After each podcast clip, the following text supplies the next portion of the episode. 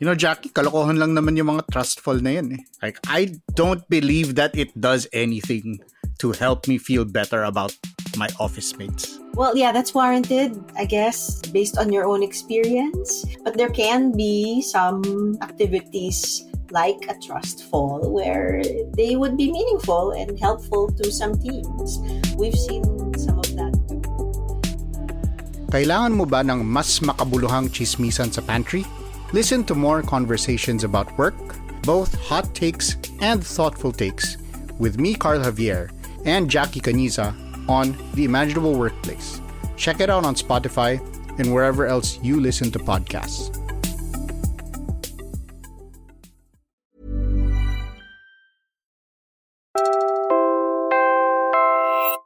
You're listening to Puma Podcast.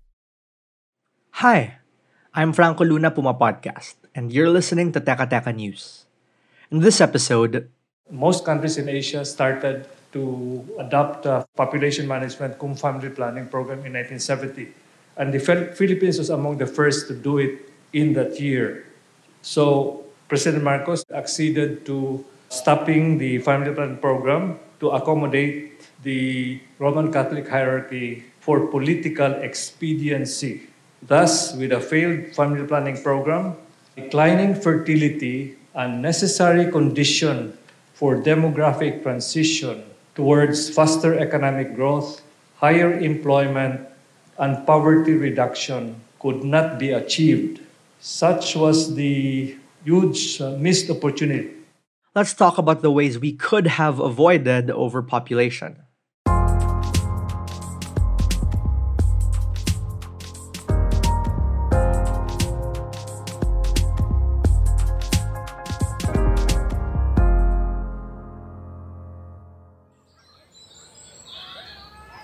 Imagine a small village nestled amidst rolling hills and verdant fields. The villagers live simply, relying on the land for their sustenance and their livelihoods. As the years pass, families grow and the village expands. More people mean more hands to till the land, more mouths to feed, and more minds to contribute to the village's progress. We are that village. In the 1960s, concerns about the rapid population expansion and its potential impact on the country's resources and socioeconomic development began to emerge.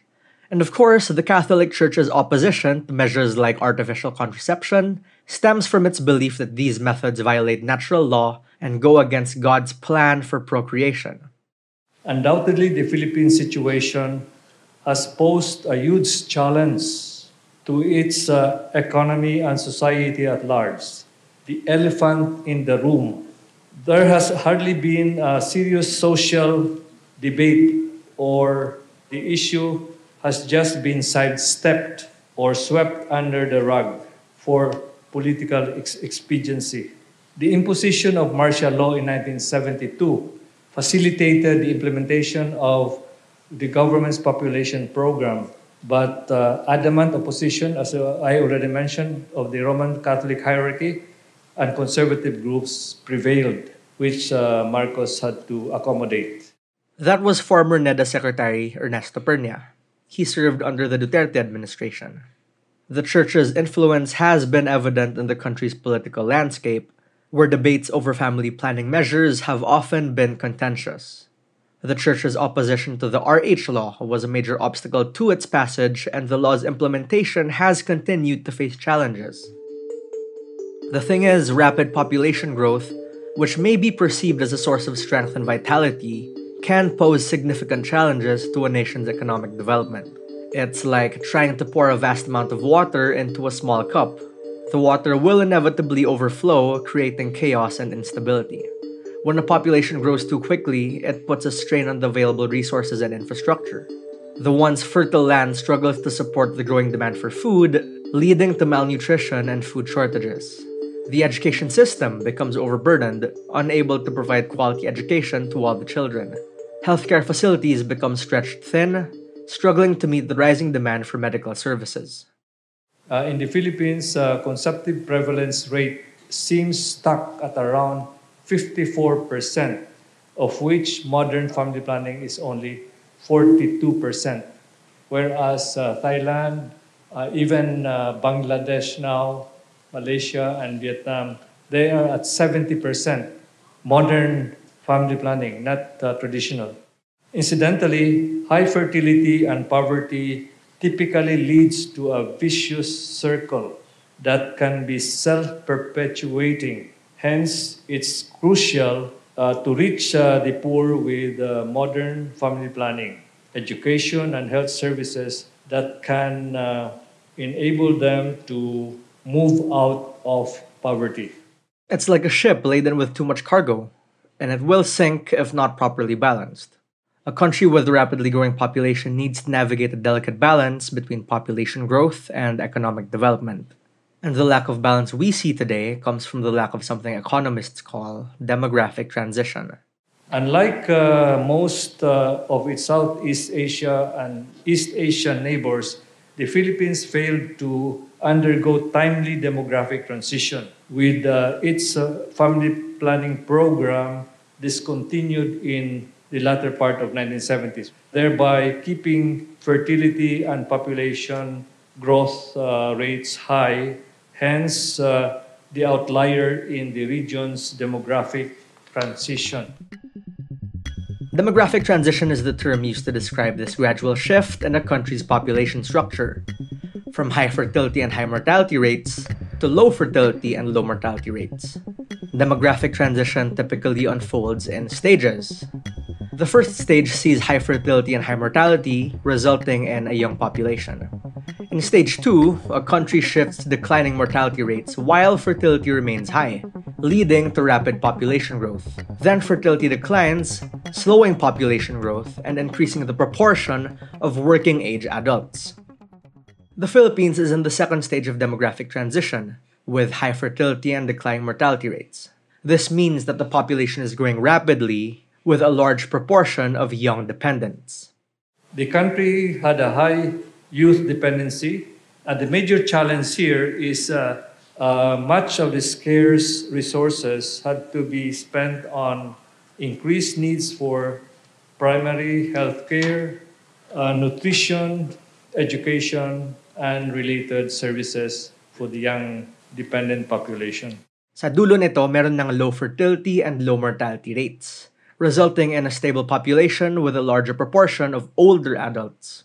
Uh, the growing number of uh, young adults, particularly those aged uh, 15 to 24, during the second phase of the transition can be productive provided the labor market is sufficiently flexible and expansive given the right government uh, policies such as those conducive to women's education.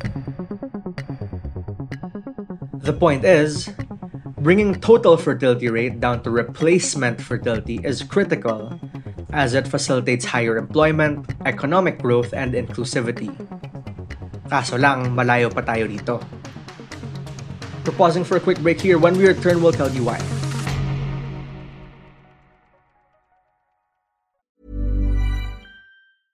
Ryan Reynolds here from Mint Mobile. With the price of just about everything going up during inflation, we thought we'd bring our prices down. So to help us, we brought in a reverse auctioneer, which is apparently a thing. Mint Mobile unlimited premium wireless. Ready to get 30, 30, bit to get 30, bit to get 20, 20, 20, bit to get 20, 20, bit to get 15, 15, 15, 15 just 15 bucks a month. So, Give it a try at mintmobile.com/switch. slash $45 up front for 3 months plus taxes and fees. Promo rate for new customers for limited time. Unlimited more than 40 gigabytes per month slows. Full terms at mintmobile.com. Even when we're on a budget, we still deserve nice things. Quince is a place to scoop up stunning high-end goods for 50 to 80% less than similar brands. They have buttery soft cashmere sweaters starting at $50, luxurious Italian leather bags, and so much more. Plus, Quince only works with factories that use safe, ethical, and responsible manufacturing. Get the high-end goods you'll love without the high price tag with Quince. Go to quince.com slash style for free shipping and 365-day returns.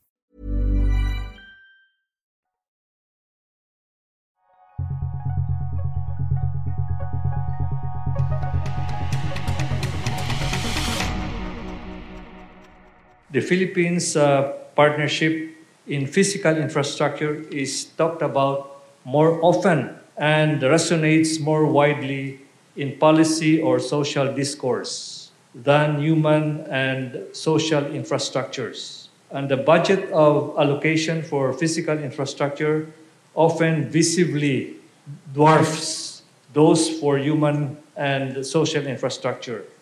Yet, in terms of uh, priority of nature and of order, uh, priority of order, human capital and social infrastructure should take precedence. Again, that was former NEDA Secretary Ernesto Pernia. Why are we looking at this? Well, former Health Secretary Galvez Tan says this is what happens in the long term when more and more children are born into poverty.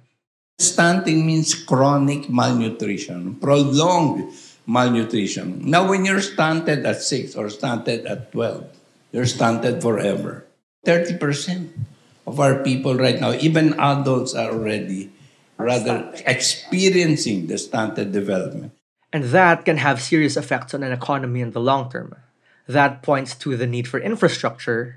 And we're not just talking about train lines and bridges because the key is building on the potential of a still growing population while mitigating its negative impacts.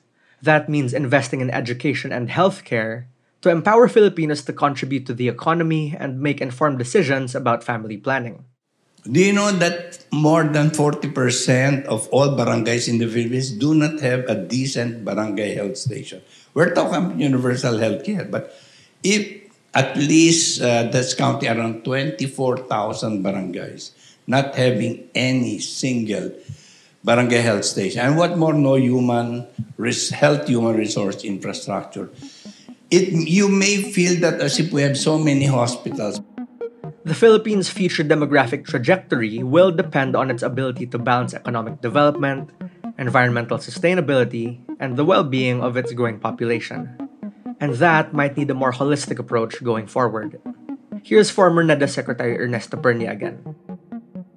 The government must walk the necessary strategy for sustained economic uh, development, which is to put greatest uh, emphasis on health and education rather than on physical infrastructure. This is constructive critique of what the uh, current administration is practicing in terms of uh, human, social, and physical infrastructure, which is needed, but it's not uh, being uh, talked about. And that was today's episode of Teka Teka News. Again, I'm Franco Luna. This episode was edited by Pidoy Blanco. Our Teka Teka News executive producer is Jill Cado, and our senior editor is Veronica Uy. If you found this episode useful, share it with a friend. help Teka Teka News reach more people, and keep the show going. Thanks for listening.